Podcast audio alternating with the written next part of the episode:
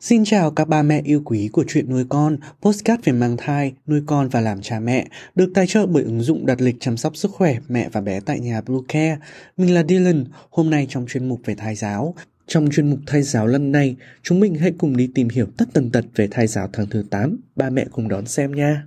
Chúng mình sẽ trở lại ngay sau đây. Các mẹ hãy tải ngay app Bluecare để đặt lịch tắm bé, điều dưỡng vú em, chăm sóc trẻ sơ sinh, xét nghiệm và điều trị vàng da cho bé tại nhà, nhắc và đặt lịch tiêm chủng. Ngoài ra Bluecare còn cung cấp các dịch vụ xét nghiệm níp lấy mẫu tại nhà, massage mẹ bầu, chăm sóc mẹ sơ sinh, thông tắc tiền sữa, hút sữa và rất nhiều dịch vụ y tế khác tại nhà. Truy cập website bluecare.vn hoặc hotline 24 trên 7 098 576 8181 để được tư vấn cụ thể các mẹ nhé.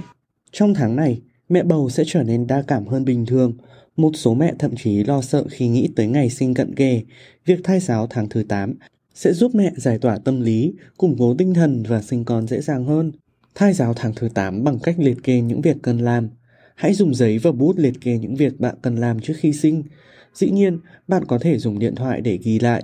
Tuy vậy, giấy và bút vẫn là lựa chọn tốt hơn để bạn có thể thoải mái ghi chép những điều cần lưu ý hoặc các việc phát sinh. Việc này chính là cách thai giáo tháng thứ 8 hiệu quả ở khía cạnh cảm xúc và liên tưởng.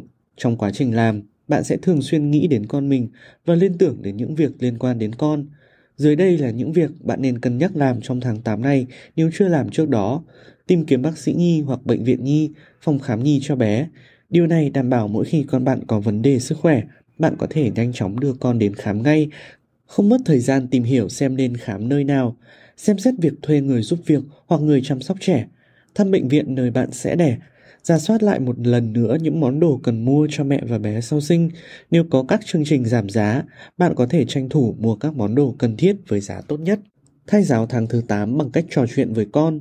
Đây là một trong những phương pháp thai giáo tháng thứ 8 mẹ nên áp dụng nhất.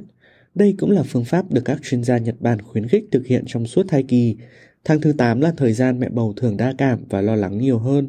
Ngoài việc chia sẻ với những người xung quanh, mẹ hãy chia sẻ với chính bé yêu trong bụng mình nhé. Bé yêu giờ đây đã gần như một con người hoàn chỉnh, bé có thể nghe và phản ứng lại.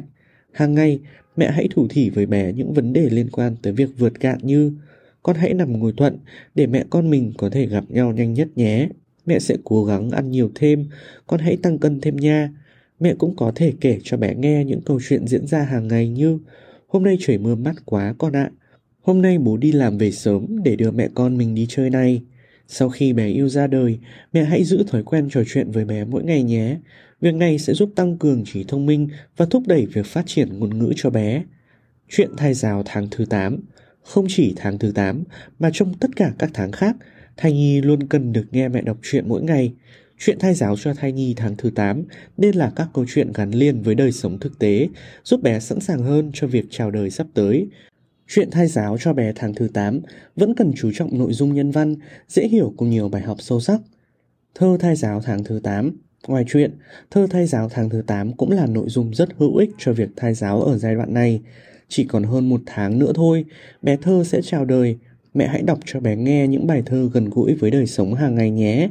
Sau khi đọc xong, mẹ hãy giải thích cho bé các từ vựng có trong bài hoặc nói cho bé ý nghĩa của bài thơ. Ví dụ, con gà kêu cục tác đó con ạ. Con chó sủa gâu gâu. Cây dừa cho trái dừa hình tròn. Bên trong có nước dừa và cùi dừa rất ngon. Việc này sẽ giúp bé phát triển ngôn ngữ tốt và thông minh hơn từ trong bụng mẹ. Nhạc thai giáo tháng thứ 8 Nghe nhạc thai giáo tháng thứ 8 tiếp tục là một phương pháp thai giáo tốt trong giai đoạn này. Nhạc thai giáo 3 tháng cuối không chỉ giúp mẹ và bé khỏe mạnh, hạnh phúc mà còn giúp xoa dịu các triệu chứng khó chịu của mẹ ở giai đoạn cuối thai kỳ. Đặc biệt, việc nghe nhạc thai giáo tiếng Anh tháng thứ 8 sẽ giúp bé thông minh và phát triển ngôn ngữ tốt hơn khi ra đời. Trong tháng này, mẹ hãy rủ bố cùng nghe những bản nhạc yêu thích với mình nhé. Mẹ cũng nên dành nhiều thời gian nghe, chọn lọc và lưu lại những bản nhạc phù hợp với bé yêu. Như đó, sau khi bé ra đời, mẹ có thể cho bé nghe nhạc mỗi ngày Càng gần đến ngày sinh, mẹ càng nên duy trì thói quen nghe những bản nhạc êm dịu, dễ chịu. Việc này sẽ giúp mẹ bớt lo lắng, hồi hộp và giúp xoa dịu sự khó chịu, nặng nề khi mang bầu những tháng cuối. Thai giáo tháng thứ 8 bằng cách vận động phù hợp. Nhiều thông tin nói rằng trong những tháng cuối thai kỳ, mẹ bầu nên đi lại nhiều để giúp việc sinh con dễ dàng hơn. Điều này không hoàn toàn chính xác. Mẹ cần căn cứ vào tình trạng sức khỏe thực tế của mình để có sự vận động hợp lý. Tốt nhất, mẹ nên khám thai đều đặn và làm theo lời dặn của bác sĩ. Nếu thường xuyên mệt mỏi, mẹ nên dành thời gian nghỉ ngơi thay vì ngày nào cũng đi bộ theo một khung thời gian nhất định. Nếu có nguy cơ sinh non, mẹ nên hạn chế vận động, đi lại nhẹ nhàng. Nếu thấy sức khỏe có bất cứ dấu hiệu bất thường nào, mẹ nên đi khám thai ngay để đảm bảo an toàn cho cả mẹ và bé.